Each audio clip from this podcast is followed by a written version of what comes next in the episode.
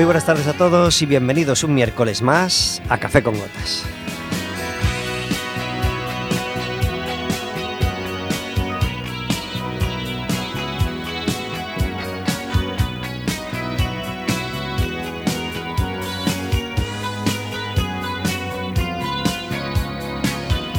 Estaremos con vosotros como todos los miércoles de 4 a 5 de la tarde en el 103.4 de Quack FM, en quackfm.org, en la aplicación móvil y como sabéis, cualquier día, a cualquier hora y cualquiera de los programas en Radioco Café con Gotas.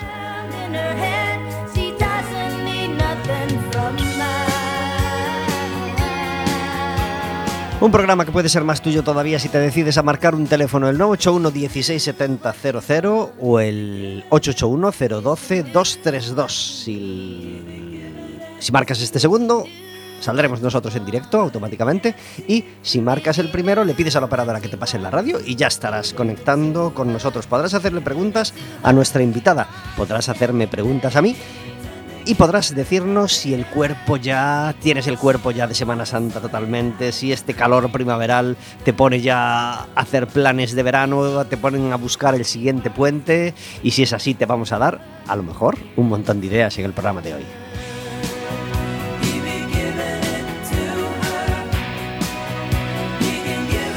Y además si nos llamas podrás pedirnos entradas para el siguiente partido del Básquet Coruña. Vaya racha que lleva el Básquet Coruña. Nueve partidos seguidos ganando. Estamos de terceros en la tabla si no, si no, si no estoy equivocado. Y eh, este, este viernes nos toca jugar fuera de casa contra el Alicante a las ocho y media de la tarde en Alicante. Y nos toca jugar de nuevo el miércoles santo a las ocho y media de la tarde, 5 de abril, contra el Andorra. Un partido bastante difícil, así que el Básquet Coruña necesitará tu apoyo. Si le das a me gusta en las redes sociales, aparte de ver lo bien que le queda el sombrero a Carmen Delia, si, si le das al último, al último me gusta, al último post que veis en, en Facebook o en, o en Instagram, eh, le dais a me gusta y nos podrás pedir una entrada doble para ir a ver ese partido de baloncesto.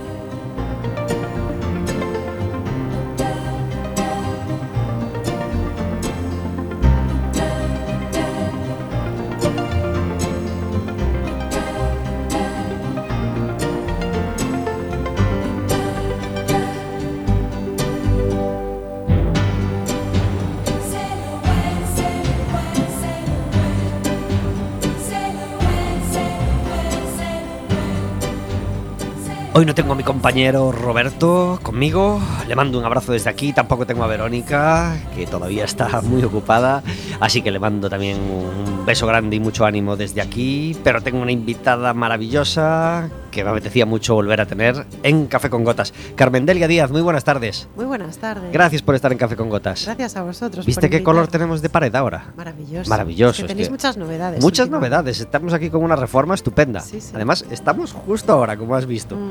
con gente trabajando justo en, en este momento. Gracias a todos los compañeros que trabajan a destajo para que el estudio de WAC sea cada vez mejor. Y gracias a todos los que han puesto su granito de arena para que hace dos días hayamos cumplido 27 años de ¿Quién nos ha visto y quién nos ve? Estamos felices, felices. 27 años, felicidades a todos los compañeros de WAC FM.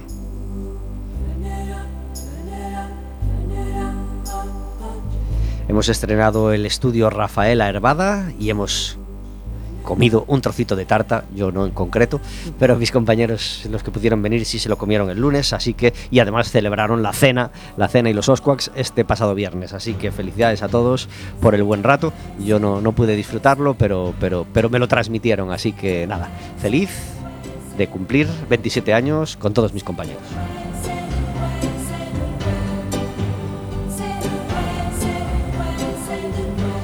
A ti aún te queda para cumplir los 27, ¿verdad, Carmen?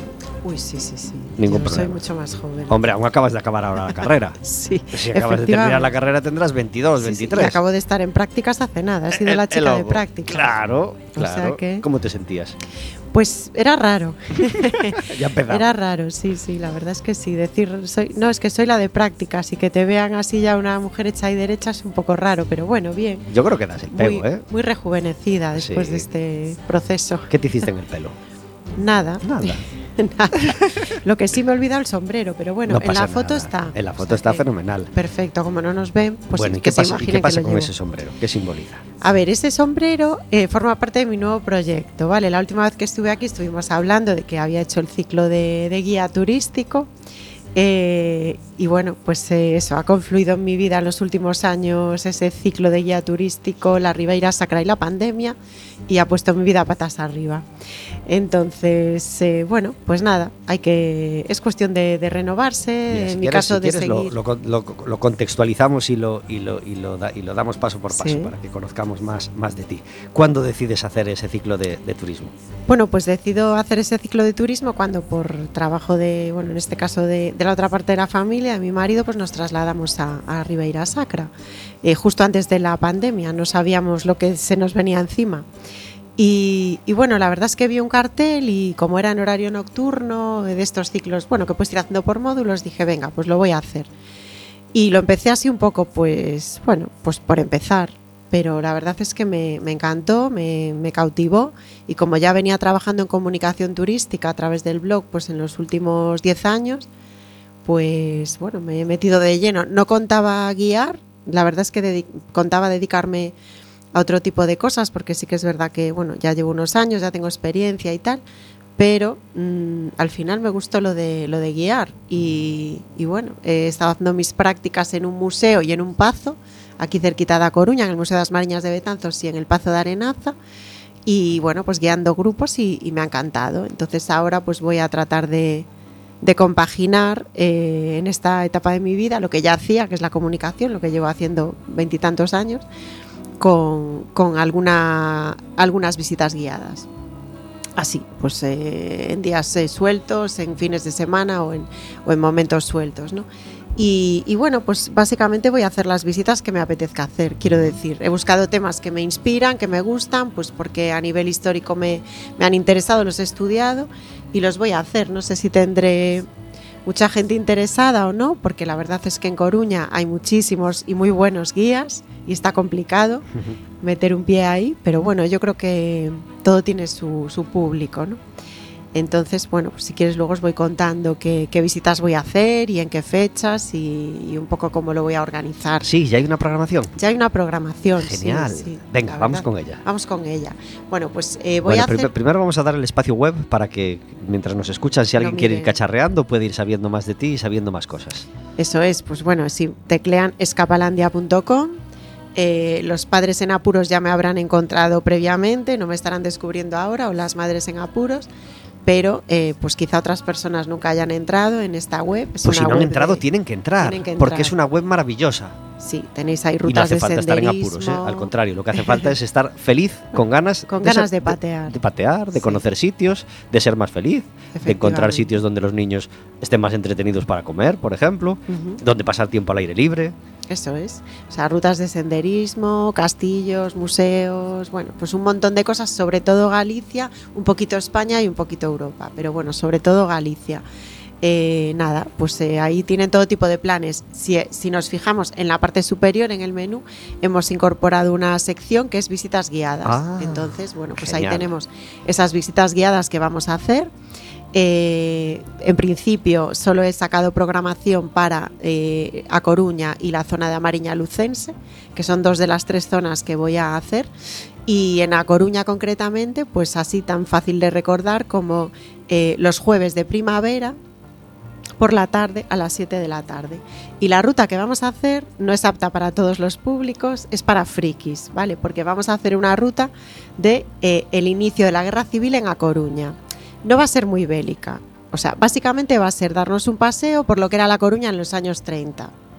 Y a partir de ahí, pues vemos lo que pasó esos cuatro o cinco primeros días de la guerra, que yo como soy muy friki, pues me lo he mirado. Y a lo mejor pues otras personas pues no, no lo han mirado.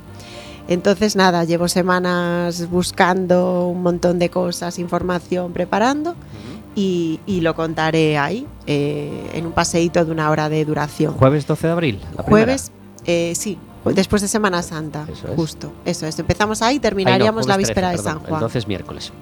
Eh, El ju- 12 es miércoles, sería Jueves el- 13 de abril. Eso es.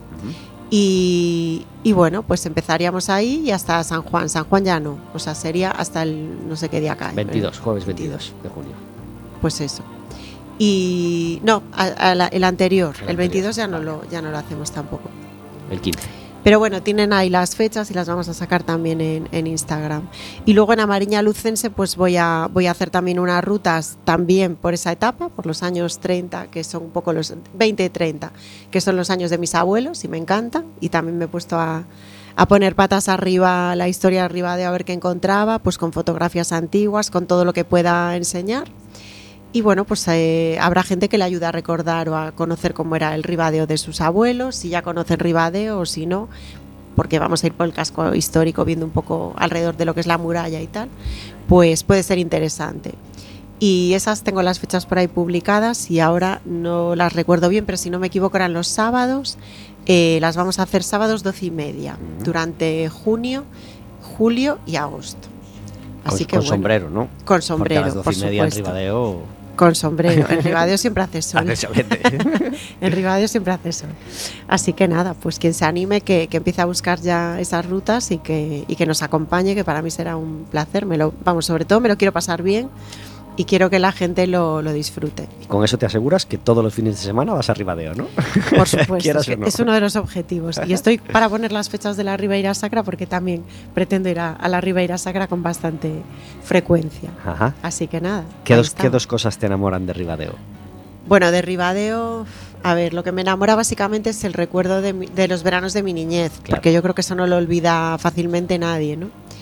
Pero, pero, bueno, yo creo que es un sitio eh, pues muy completo eh, porque tienes eh, playa, tienes montaña, tienes rutas fluviales, tienes una capital muy capital, pequeñita pero muy capital con todo, con bares, con tiendas, con, comercio, con empresas, con un montón de cosas. Y con Gadis con Gadis. Con un Gadis grande. Con un Gadis enorme, con bueno, con todo, con todo, la verdad es que con todo. Y, y bueno, y tiene una historia pues también bonita, eh, pues, vinculada mucho a lo naval también, a la parte naval, a la historia naval, y al comercio marítimo, y a batallas, y a un montón de cosas que son muy chulas también. Así que bueno, pues también las... Con que te salgas un poquito de Ribadeo, ya te encuentras con un frontal que mira al otro lado del río y que tiene para dar un paseo todo lo largo Fantástico. que quieras, ¿no? Sí, sí, sí, sí, a ver, realmente hacia la Isla Pancha, ¿no? Me imagino uh -huh. que te refieres a eso. Sí, sí, claro, es que realmente sí que hay, hay muchas eh, zonas paseables, ¿no?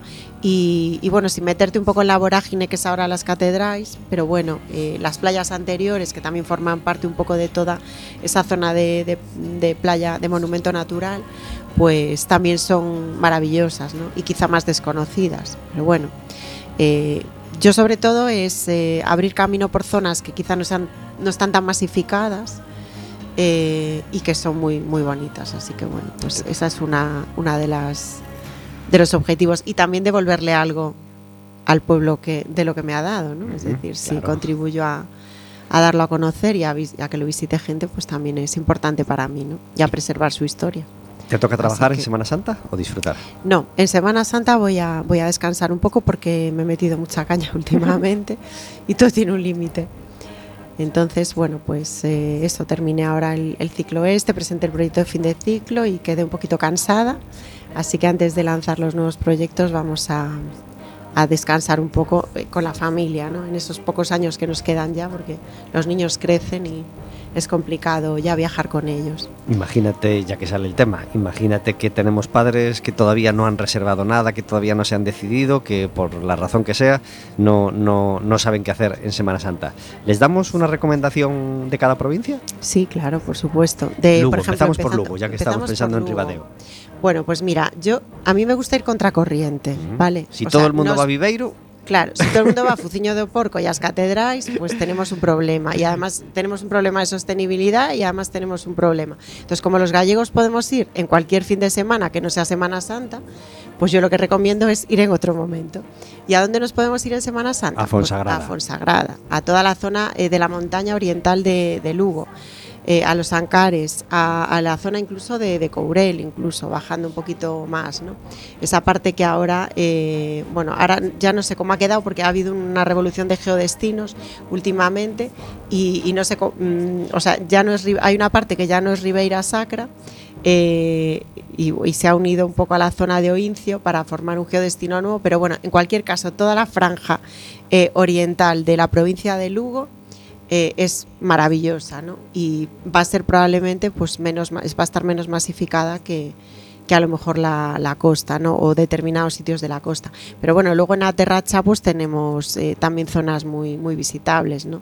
todo el entorno de, Villalba de Guitiriz de bueno pues ese ecosistema fluvial todo de del eh, Ladra, mm, Támoga y Parga, si lo, si lo digo bien. bueno, pues ahí tenemos mucho, mucho que ver. Y, el castillo de Pambre. El castillo de Pambre. Que está recién, bueno, recién, ya hace tiempo que está recién arregladito y que... Tiene un museo dentro maravilloso. Sí, sí. que yo no conozco y estoy deseando ir. Pues es muy bonito, sí. Yo fui hace algunos años ya, pero está muy bien. Eh, incluso en la zona de Mariña Lucense, pero lo que es interior, Mondoñedo y todas las eh, los pueblos un poco de interior, ahí también hay mucho mucho que ver y mucho que recorrer. Y si no, el norte de la provincia de A Coruña, eh, todo lo que es eh, el Barqueiro, Barqueiro, bueno, toda esa franja de, costa, Ortegal, todos esos acantilados, también es una zona muy chula. Mira, una cosa que voy a hacer esta Semana Santa y que mm, es complicada, pero lo voy a contar, es cogerme un tren entre Ferrol y Ribadeo.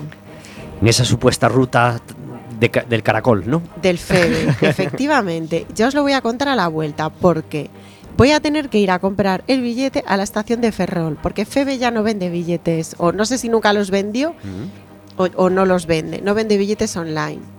O sea, hay que ir a buscar el billete allí.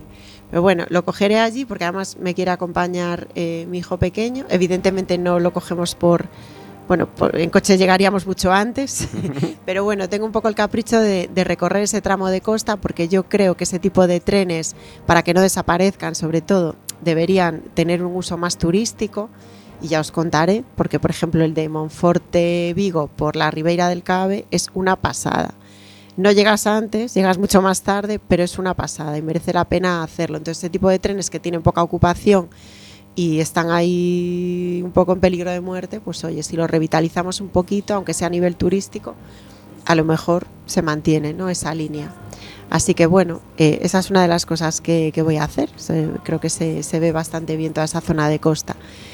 Y, bueno, pues eh, provincia de A Coruña, pues digo un poco lo mismo. Podemos tirar Costa da Morte, supongo que estará tranquila en Semana Santa porque tampoco es una zona de muchísima masificación y además es muy amplia. Y si no, pues interior de la provincia de A Coruña, que hay también un montón de, de cosas que ver, ¿no? Toda la zona de, bueno, los entornos fluviales, básicamente. Eh, a ver, Padrón, que, tiene un programa de Semana Santa que es un cañón. Claro, que yo no conocía hasta el año pasado. No, Padrón, Padrón. Ah, Padrón, Ferrol, por supuesto, tiene una gran Semana Santa. Sí, sí, pero, sí. Pero, pero Padrón, yo hasta el año pasado no sabía que tenía un programón de Semana Santa. Sí, yo creo que se ha ido recuperando en, muchos sitios, ¿no? Porque, por ejemplo, Mondoñedo también lo tiene, y Betanzos, quiero decir, es verdad, y Pontedeume, o sea, al final es verdad que bueno, sí, Ferrol y Viveiro son los, las de eh, interés turístico internacional, son un poco las que se llevan la palma, pero bueno, también hay otras muchas localidades que, que tienen estos programas y que se está recuperando, además la gente se está involucrando para recuperar esas tradiciones y para, bueno, para darles vida, ¿no? que está muy bien. Ribadeo también tiene programa de Semana Santa. Y, bueno, eh, pues eso, mm, de Pontevedra, en Pontevedra voy a estar también en Semana Santa, en, cerquita de Vigo, y ya os contaré si está muy lleno de gente o no. Bueno, las Rías Baixas siempre tiran, ¿no? Me imagino que vendrá bastante gente. Pero, pero bueno, tengo un poco capricho de, ir hasta, hasta Tui y conocer la catedral, que no la conozco, y moverme un poco por esa zona del, del Miño, ¿no? Eh, y de Orense, pues no sé, ¿qué te puedo decir? Me imagino que la Ribeira Sacra va a haber bastante gente, pero mm, tenemos eh, pues eso, al sur de, y también en la parte oriental, hacia Manzaneda, hacia bueno, toda la zona de, Valdeorras, pues un montón de, sitios, ¿no? Con museos, con rutas, con, con un montón de, cosas que ver, no sé. si vamos a Veiga. A Veiga. a Peña Trevinca. claro, esa zona es maravillosa. Para ver. Es lo más lejano de Coruña, pero es que es un, o sea que el santuario está, suele estar cerrado, es complicado verlo abierto, hay que Hombre, a lo mejor ahora en Semana Santa sí está abierto. A lo mejor un horario amplio, ¿no? Como de 11 a 12 y media. Sí. Una cosa así loca. Sí, Hora y media por la mañana, venga. Pues sí, sí. No, la verdad, esa zona, esa zona está por descubrir para muchos gallegos, ¿eh? porque como es así un poquito la más inaccesible, para los que no viven en Ourense, pues bueno. Pero sí, pero hay mucho, mucho. Tenemos mucho, ¿eh? Donde movernos. Hoy tenemos de música de fondo a Enya en este recopilatorio que nos encanta, pero también tenemos, como todos los miércoles, tres canciones.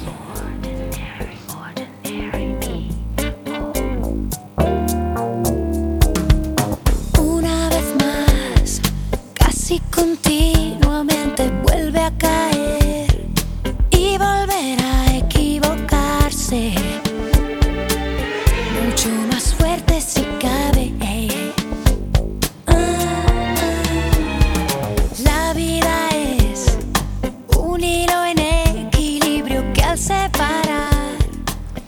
Escuchábamos una canción de Laura Pausini en el programa en el que tuvimos a, al restaurante al restaurante italiano eh, a, a nuestro cocinero italiano favorito hace ya unos meses pero hoy queremos tener tres canciones de Laura Pausini porque en 2005 conoció a su novio y después de todos estos años de relación se casó hace siete días. Así que felicidades, Laura Pausini lo celebró cantando en la propia boda. Así que hoy vamos a disfrutar de tres canciones de Laura Pausini. Difícil elegir solo tres, pues las tres que, que las tres que decidimos hoy. Este es el corte número 5 de aquel recopilatorio que se llamó Volveré junto a ti lo mejor de Laura Pausini. Y suena así de bien.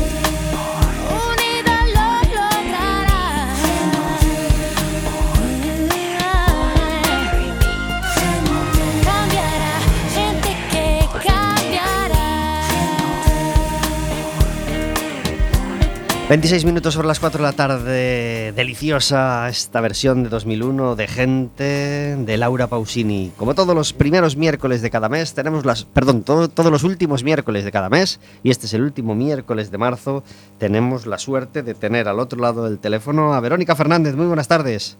Hola, buenas tardes, ¿qué tal? Gracias por estar en Café con Gotas.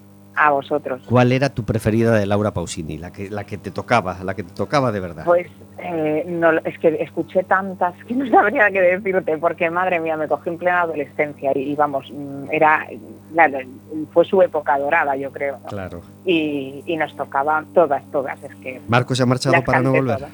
Bueno, esta yo creo que fue la primera, Sí, fue el primer Creo que single fue la en España. sí.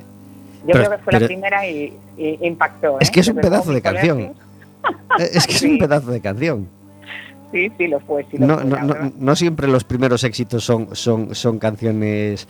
mm, en fin, en fin, es un pedazo de canción. Estoy pensando en Alejandro Sanz, por ejemplo, donde, bueno, quitando su primer disco ese de Los chulos son para quererlos, que, bueno, digamos, es casi como si no estuviera reconocido, su, su Pisando Fuerte. Es que la- lo- los singles de Pisando Fuerte son unos temazos. Todos, Son- todos, sí, son unos- sí, y, sí. y yo no soy súper fan de Alejandro Sanz, ni mucho menos, ¿eh? pero, pero pienso así, en, en fin, en artistas o en canciones adolescentes que podría ser, no, es que la primera era muy ñoña y luego se fue madurando. No, no, no, no. Sería ñoña o lo ñoña que tú quieras, pero, pero es que es una tremenda canción. Sí, y se conservan bien. Hay canciones que no, no aguantan el paso del tiempo, pero en general esas que comentas, ¿no? Yo creo que, que aguantaron bastante bien. Sí, sí, Que aún escuchando ahora, bueno, Pues Está- felicidades, Laura Pausini, por, por, por todos estos años de, de éxitos. ¿De qué hablamos hoy, Verónica? pues hoy vamos a hablar de decisiones, de decisiones, sí. Porque, bueno, yo me imagino que eh, vosotros conoceréis a alguna persona que con 30, 40, 50 años de repente se empieza a cuestionar su vida y se da cuenta de que todo lo que había hecho hasta el momento no era lo que él o ella quería, ¿no? Eh, os suena el caso, supongo, eh, que de pronto alguien que lleva no sé cuántos años en una multinacional lo deja para montar su estudio de yoga, o que, por ejemplo, se separa de la pareja de toda la vida, o cosas así, ¿no? Me imagino que os sonarán ese tipo de cosas, y si no, quizá sois vosotros ese alguien, ¿no? No sé si os pasa. Pero bueno, hay quien vive esta crisis también de una forma aparentemente más superficial, a veces con el cambio del estilo de vestir, de coche, bueno, y estas cosas. Pero en el fondo lo que hay es una ruptura con el yo que se había creado. ¿Y por qué ocurre esto? Bueno, pues porque en su día no sabíamos qué queríamos nosotros de verdad, qué es lo que más nos gustaba o lo que necesitábamos. Nadie nos enseñó a cuestionarnos. Y encima, siempre había alguien detrás diciéndonos qué es lo que había que hacer. Desde pequeños nos han dado órdenes. Todo el rato nos han dicho qué es lo correcto y por qué, pero en realidad no lo habíamos experimentado eh, de, forma propia, ¿no? También nos marcaron qué hacer en cada momento, qué se esperaba de nosotros, etcétera. Generalmente esta labor la hacía la familia, la escuela, bueno, en general la sociedad, ¿no? Qué, qué- qué terreno como el- fangoso ese. ¿eh? Mucho, ¿Qué mucho, se esperaba mucho. de nosotros? Caray. Es- sí, sí, sí. Sí, pero yo creo que todos, bueno, por lo menos así, esta gener bueno, un- unas cuantas generaciones es algo, es algo muy común. Pero bueno, eh, como en la mayoría de los casos no nos planteaban otras opciones y nosotros tampoco las valorábamos, o a lo mejor ni siquiera sabíamos que teníamos poder en nuestra vida, ¿no? Que esto nos ha pasado a muchos, pues decidíamos con esta base. Y más tarde llegan estas crisis vitales. Pero entonces, con todo esto, sabiendo todo esto, ¿qué hacemos ahora nosotros con nuestros hijos e hijas? Yo, por lo que veo en consulta, la mayoría de los padres y madres siguen haciendo un poco lo mismo. Todas las semanas me encuentro con adolescentes que no saben decidir. Eh, esperan que cualquiera les diga lo que tienen que hacer. A mí me preguntan directamente, entonces, ¿qué hago con esto? ¿no? Porque están acostumbrados a eso, eh, a que sus padres o cualquier persona le digan lo que tienen que hacer. Y es verdad que para los padres suele ser más cómodo dar órdenes que ayudarles a tomar decisiones, ¿no? Pero claro, si cualquiera decide por ellos, quizá cuando pongamos el caso de que le ofrezcan una droga, por ejemplo, igual no nos parece muy buena idea que otras personas tomen la decisión por ellos o por ellas, ¿no? Bueno, por todo esto me parece importantísimo contribuir para iniciar en el autodescubrimiento y en la toma de decisiones de nuestros niños, niñas y adolescentes. ¿Y cómo podemos empezar a hacer esto? A ver, esto es una iniciación, ¿no? Y lo ideal es que empiecen, eh, sobre todo de pequeños, que empecemos a permitirle tomar, mm, pues eso, pequeñas decisiones y determinadas decisiones. Cuando comento esto, muchos padres me dicen, ya, pero si le pregunto a mis hijos, por ejemplo, qué quieren cenar, comerían pizza, hamburguesa y macarrones todos los días, ¿no? Y es verdad. Pero claro, eh, quizá no puedan cenar todos los días esto, pero a lo mejor sí pueden decidir libremente una vez por semana, ¿no? Y el resto podamos darle opciones saludables, por ejemplo, por día. Le podemos preguntar, por ejemplo, a ver, ¿qué prefieres hoy? ¿Puré y tortilla francesa o revuelto de verduras, no? Eh, cuando están acostumbrados a esto, podemos decirle que nos ayuden a lo mejor a elaborar un menú para toda la semana, explicándole ciertas normas. Claro, bueno, pues hay que incorporar alimentos saludables, la frecuencia de ellos, etcétera, etcétera. O sea, como una guía, pero que puedan intervenir en esta toma de decisiones, ¿no? Y aunque todo esto puedan parecer decisiones sin importancia, todo esto hace que puedan ir ejercitando y entrenando un poco ese músculo que ayude a que mm, se vayan preguntando por sus propias preferencias, deseos o, necesidades, ¿no? y empezando por cosas así muy básicas, claro. Otra cosa que podemos hacer eh, es una herramienta que se utiliza mucho en, bueno, en crianza respetuosa, disciplina positiva y tal, para muchas cosas, pero para esto en concreto son las preguntas de curiosidad. En las preguntas de curiosidad no damos opciones. Lo que hacemos es orientar para que se cuestionen sus necesidades y sus preferencias, para que busquen soluciones y además para que puedan anticiparse pensando en las consecuencias. Por ejemplo, en lugar de decirle, ponte el abrigo, le puedo preguntar a mi hijo o a mi hija, oye, eh, ¿te falta algo para ir a la calle? ¿Necesitas algo más? Eh, ¿O sabes si hace frío fuera? ¿O qué vas a hacer para no tener frío? O sea, yo le estoy haciendo preguntas que le hagan cuestionarse, ¿no? Que esto es súper, súper importante. ¿Qué más? ¿Qué ocurre aquí? Que quizá mi hijo tome la decisión de salir sin abrigo. Bueno, pues aquí, si vamos a ir adelante con esto, lo ideal es respetarlo para que pueda experimentar las consecuencias. Por ejemplo, si está en el parque, a lo mejor va a tener que volver antes a casa porque hace un montón de frío. Pero claro, experimentar esto le va a enseñar muchísimo más que darle órdenes a diario. El aprendizaje al final queda grabado y a partir de esa experiencia cada vez tomará una decisión más acertada. Y bueno, todo esto, además de ayudar a, eso, a la toma de decisiones, al, descubrimiento, ¿no? al cuestionamiento interno y demás, además va a contribuir a la autonomía a la responsabilidad, porque claro, van a aprender a, a tener en cuenta sus necesidades y van a experimentar las consecuencias de sus decisiones. Y además también va a ayudar a mejorar el sentimiento de pertenencia y la autoestima, ya que sus opiniones y decisiones pues, son tenidas en cuenta y respetadas. Y así que, por último, o sea, a los padres que todavía estén dudando de esto, eh, me gustaría proponer un ejercicio para esta semana que hagan una lista de cuántas decisiones eh, toman los niños y cuántas decisiones tomamos los adultos que estamos alrededor, incluidos eh, profesores, colegios, etcétera, etcétera, etcétera. Y bueno, no, no, creo que las crisis vitales se puedan evitar, pero quizá eh, a lo mejor serán menos fuertes ¿no? o tendrán algunas cosas a lo mejor un poquito más claras. Así que bueno, esto es lo que os presento para esta semana. Espero que lo podáis practicar y, y no, no sé cómo lo ves, Pablo. Lo veo difícil como, como todas las cosas que nos cuentan, pero que nos cuentas, pero increíblemente valiosas y, y además mm. es que tienes razón. Eh, mm. y aunque las vea difíciles, yo sé que tienes razón.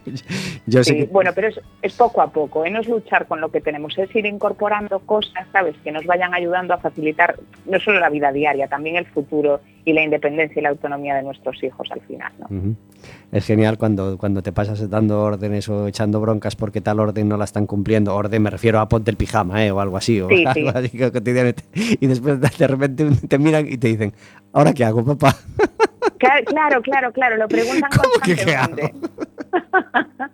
es verdad, es verdad. Eso funciona. Sí. Me pasó el otro día. Verónica Fernández es coach y nos trae todos los miércoles, todos los últimos miércoles de cada mes, consejos para entendernos mejor con nuestros hijos. Y nosotros estamos encantados de charlar este ratito contigo. Gracias, Verónica, por, por estar con nosotros este miércoles.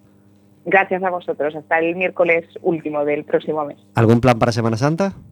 Pues todavía no lo tengo claro. Estaba escuchando a ver si cogía recortes. Miraré después en Instagram, que también la sigo, y, y, y miraré así bueno, opciones, porque todavía no tengo nada claro. Qué bien, qué bien. Gracias, Verónica. Espera, espera, que te quiere decir algo. Ah, perdón. Sí. Digo que vas sí. tarde, ¿eh? que ya tenías que tener algo reservado. Es que eres un desastre, es que, es que vez... toda última hora, es que siempre igual. Sí, no, pero sé, es verdad sé, que cada vez hay que anticiparse más. Ya esto de ir así a última hora a comer a un restaurante o a un hotel se está poniendo muy complicado incluso en Galicia. Uh -huh siempre me echan la bronca, ¿eh? cada, vez que voy, cada vez que voy a un restaurante, pero no tiene reserva. Y yo, perdón, perdón.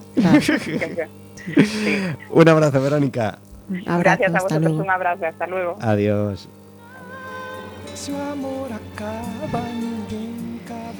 Y además cada vez es más difícil eh, bueno, comer, digamos que es una cosa más flexible o más mm, bueno, flexible en general, pero dormir, caray, dormir como, como se te pase el plazo, No. como se te pase tal, eh, encontrar donde dormir y ya no digamos medianamente barato, porque ¿qué pasa con los hoteles, Carmen Delia? Bueno, ¿Qué pasa con el precio, con, con la subida exponencial del precio de dormir una noche en cualquier sitio? A ver, yo creo que con la pandemia ha habido un, un- un punto de, no sé cómo llamarlo, cuando reseteas algo, ¿no? O sea, yo creo que el turismo se ha reseteado y la hostelería.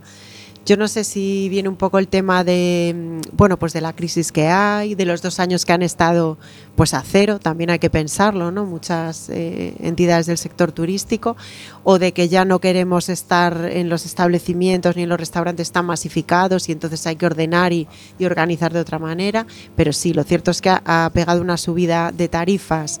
eh, bueno, también ha pasado que, en Galicia eh, ha, ha tenido unas cifras turísticas brutales y con el Xacobeo. Entonces, bueno, todo eso junto ha hecho que efectivamente suban mucho los precios, tanto para alojarse como para comer en un restaurante o cualquier otra cosa. O sea que, bueno, hay que anticiparse, hay que mirar, hay que comparar. Y, y hay que, pero vamos, hay que ir, bueno, con niños ya no puedes ir sin un hotel buscado, ¿no? Por supuesto, eso hace mucho ya que es difícil de hacer. porque te- tienes riesgo de acabar durmiendo en una cuneta en el coche. Pero bueno, no sé, eso romántico que yo creo que todos hemos hecho así, pues de cuando eres joven, ¿no? Me voy aquí, ya miraré a ver dónde duermo. Pues en muchos sitios ya no duermes, ¿eh? No. ahí por el rural o por el interior ya no duermes y ya no comes. Porque pasaba, bueno, a mí me pasó en Coruña el fin de semana pasado, en Mato Grande, casi no ceno. O sea, como no reserves, no cenas ya. Y en la Ribeira Sacra, por ejemplo, también pasa. Y es una zona pues menos turística, el, o sea, todo el año. Que decir, es muy turística en determinados momentos del año, pero a lo mejor durante el invierno, si no reservas, tampoco comes. Pero tampoco está mal que nos acostumbremos a, a planificar un poco, porque oye, la gente de la hostelería necesita vivir y saber a qué hora le va a venir la gente. Por ¿no? supuesto. Tenemos una sección bueno. en Café con Gotas que se llama El Café Amargo, donde intentamos encerrar la queja del día para que no nos manche el resto del programa que pretendemos que sea alegre y optimista. ¿Tienes un café amargo? Tengo un café amargo estos días porque la verdad es que estoy ahí pendiente de un trámite administrativo eh, precisamente para, para esto de, de- de turismo. Y, y- y qué latoso es a veces esos plazos de presentar documentación hasta que te contestan, si te falta un papel y te lo piden, que tienes que esperar 10 días, que lo vuelves a presentar, que no sé qué. Qué, qué, qué latoso se hace todo eso, ¿no? O No, sea, sé de, no sé de qué me hablas. O sea, es- y qué complicado, ¿no? Con la firma digital, con no sé qué, con tal. Porque, bueno, en fin, ese es mi café amargo de, de esta temporada. Estoy ahí detrás de un trámite a ver si consigo finalizarlo. Con la administración hemos topado, ¿no? Con la administración hemos topado. Te entendemos perfectamente y nos adherimos. ¿Quién no lo ha vivido, Sí, verdad? totalmente a ese café amargo. Que, que desde pedir cita para renovar el carné de, de identidad hasta trámites muchísimo más Sí. complicados, ya no digo nada, vamos. Totalmente. Nos adherimos, pues eh, mi café amargo, eh, ya, lo hemos, ya lo hemos dicho, eh, porque lo tenía aquí en cartera, pues esa subida exponencial de precios mm, ya no sé en qué aplicarla. Lo podemos aplicar al precio de las entradas de un concierto, por ejemplo, También. lo podemos aplicar a- al supermercado, que, que te sientes mm, te, te sientes viñeta, yo me siento viñeta al llegar a la caja, viñeta, y el otro día le dije a una cajera, mira, te parecerá una viñeta o te parecerá una frase hecha, pero ¿qué llevo para haber gastado 30 euros? O 24, no me acuerdo cuánto había gastado. No llevaba pescado, no llevaba eh, carne. ¿Qué, qué- qué he cogido para, para, para pagar esto? Obviamente era una pregunta retórica y ya está, Mm. pagué y punto, pero, pero caray.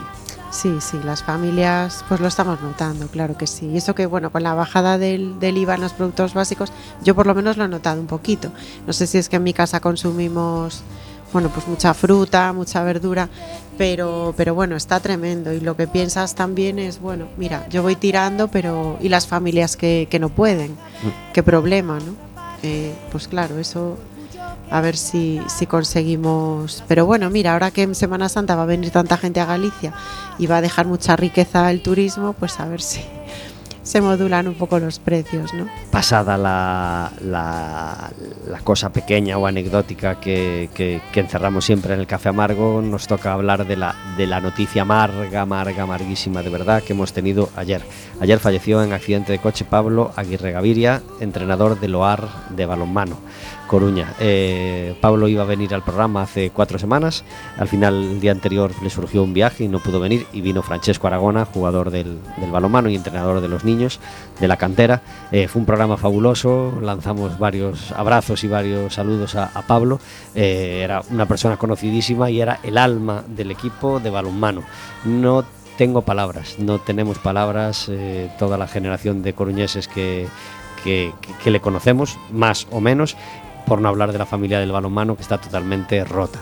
Eh, un abrazo para la familia de verdad de Pablo, para la, la- la de sangre, y un abrazo para toda la familia de corazón de Pablo, que era enorme, la del balonmano, la de fuera del balonmano, la del deporte coruñés en general. Qué noticia más terrible la de ayer. Así que un abrazo para Pablo y le dedicamos de alguna manera el programa de hoy. Esta canción es de la que hablábamos hace unos minutos con Verónica. Se llamó La Soledad y fue el primer single allá por el año 94, que fue la fecha del, del disco. En el año 94 nos conquistaba La Soledad y se fue los dos singles totales, totales que abrieron la carrera de Laura Pausini en España. En esa niebla gris que envuelve la ciudad, su banco está vacío, Marco mí. Le siento respirar, pienso que sigue aquí.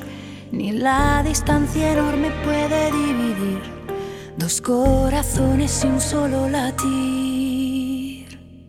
Quizás si tú piensas en mí, si a nadie tú quieres hablar, si tú te escondes como yo, si huyes de todo y si te vas pronto a la cama sin cenar, si aprietas fuerte contra ti la almohada y te echas a llorar.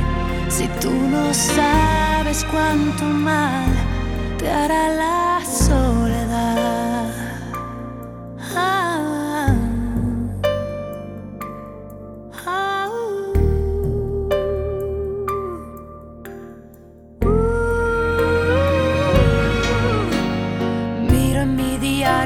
Fotografía con ojos de muchacho un poco tímido. La aprieto contra el pecho y me parece que estás aquí entre inglés y matemáticas. Tu padre y sus consejos, qué monotonía. Por causa del trabajo y otras tonterías, te ha llevado lejos sin contar contigo.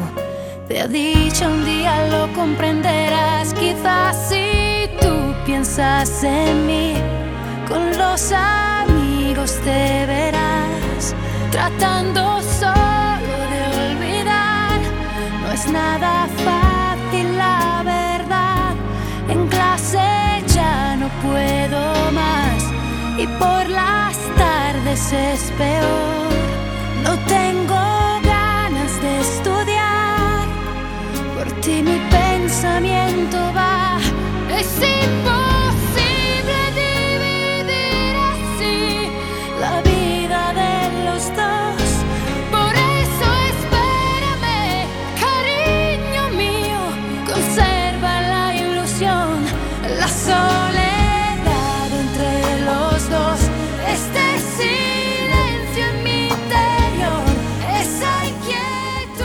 45 minutos sobre las 4 de la tarde disfrutando de este temazo, este arrebatador, la soledad que, que nos llenaba las carpetas hace más o menos 30 años, hace casi 30 años, este primer éxito de Laura Pausini en España. Tenemos un montón de cosas que van a ocurrir este fin de semana, por no hablar de la Semana Santa, claro, y una de ellas podemos comentarla en directo con una de sus promotoras. Tenemos al otro lado del teléfono a Sonia Méndez. Muy buenas tardes. Hola, buenas tardes. Gracias por estar en Café con Gotas. Gracias. Sonia Méndez es la directora del Festival Carballo Interplay, que cumple este año su décima edición. Qué orgullo llegar a a 10 ediciones, ¿verdad?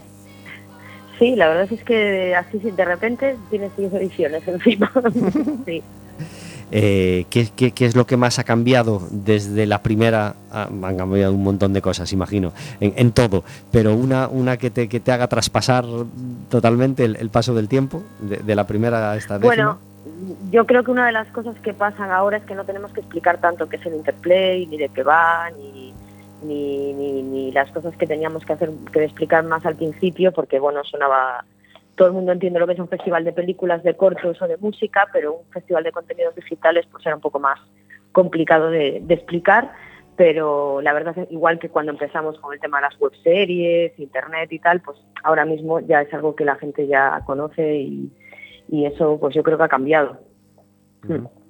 Eh, tenemos un programa completísimo, por supuesto, que, que va de jueves a, a domingo de este, mm, de, este, de este fin de semana, bueno, a, a sábado. Eh, A sábado, sí, empezó hoy, por la mañana tuvimos ya una actividad, miércoles, y tenemos mañana todo el día, y viernes todo el día, y sábado todo el día.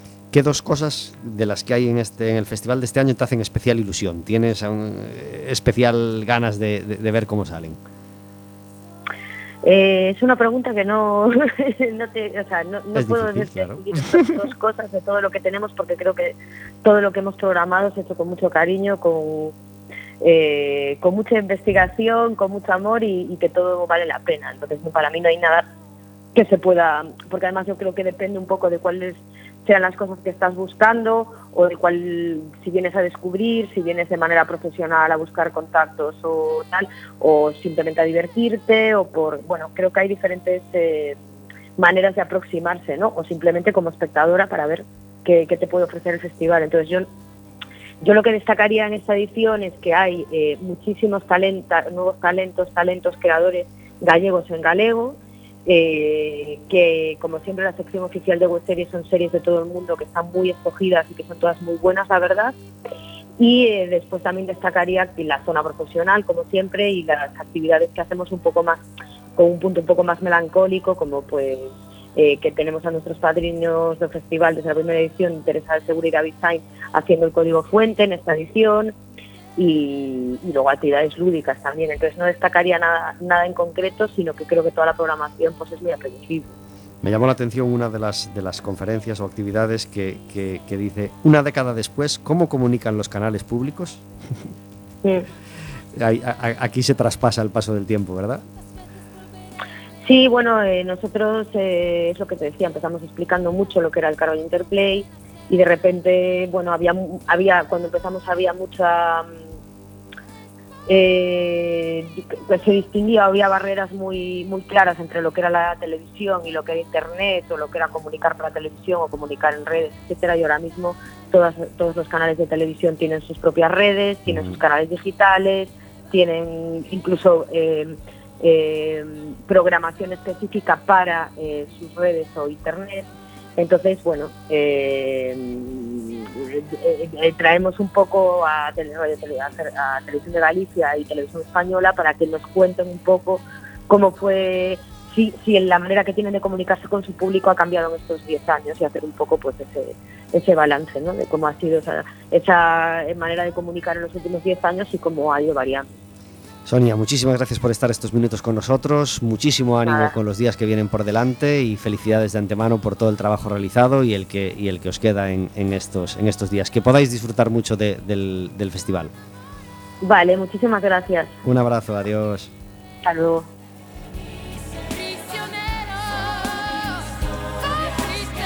49 minutos sobre las 4 de la tarde, hablando de actividades, hablando de turismo y hablando de un montón de cosas con, con Carmen Delia Díaz, eh, que acaba de pasar una experiencia en Betanzos, una experiencia normal y una experiencia paranormal también, porque en su labor en, la, en el Museo das Mariñas de Betanzos, bueno, a nosotros nos encanta Betanzos en Café con Gotas, ¿eh? siempre comentamos un montón de cosas y ha estado de plena actualidad porque, porque ha ido cuatro a hacer un reportaje sobre algunas cositas misteriosas en el museo, ¿verdad?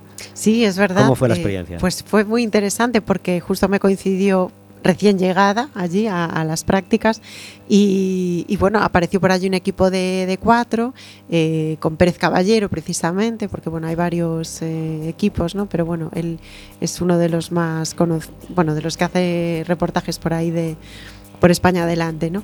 Eh, pues para rastrear un poco una historia de unos, eh, un batallón de soldados franceses que desaparecieron pues en los, los primeros días ¿no? de, la llegada a Galicia, en esa guerra de la, de la independencia. Y, y bueno, eh, la verdad es que hay, había en Betanzos un par de personas que habían estudiado mucho el tema, y allí en el museo pues no es que hubiera mucha documentación porque con los franceses se, se perdió bastante de la parte del archivo porque lo usaron pues para, eh, para quemarlo y bueno destrozaron un poco todo a su paso pero sí que había eh, bueno algunos documentos ¿no? que quedaron por allí sobre todo posteriores ¿no? eh, a la invasión y, bueno, pues eh, la persona que, estaba a mi cargo, Ángel, en el, museo, a cargo de mis prácticas, decidió que, que, sería interesante que yo también participara, cosa que le agradezco porque fue una experiencia interesante pues hablar para, para este programa.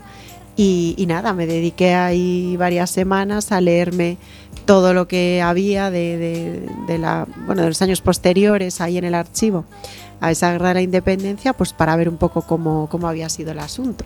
Bueno, no descubrí tampoco ninguna cosa fuera del, del otro, de, fuera de este mundo, pero bueno, sí que de, descubrí alguna cosilla eh, interesante y luego pues pudimos contársela al equipo de, de cuatro y lo emitieron eh, la semana, hace dos o tres semanas y bueno, participaron un montón de, de o sea, varios estudiosos, varios investigadores de Betanzos, el anterior director del museo y un montón de gente.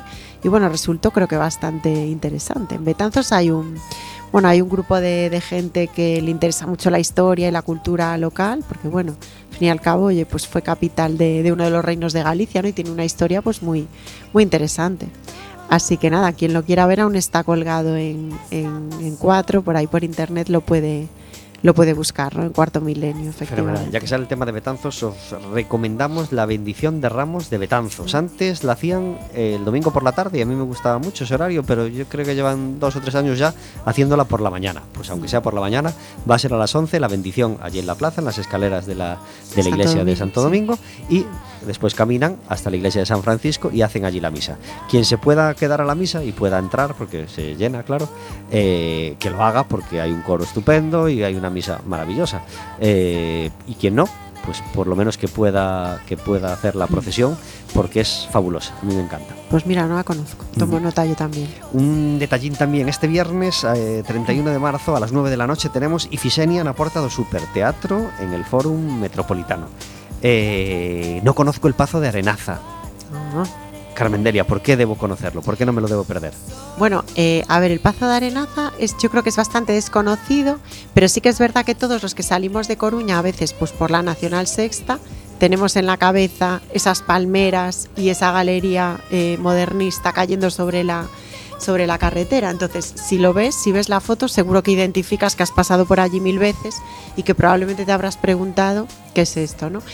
a ver, es un pazo que no es ni el más antiguo, a lo mejor, ni, ni, bueno, no sé, ni el más visitable, porque de hecho no es visitable, pero bueno, sí que es verdad que el, durante las prácticas que hice allí, eh, pues pude rastrear su historia. Además fue muy bonito porque pude hablar con las dos familias que fueron propietarias de, del pazo.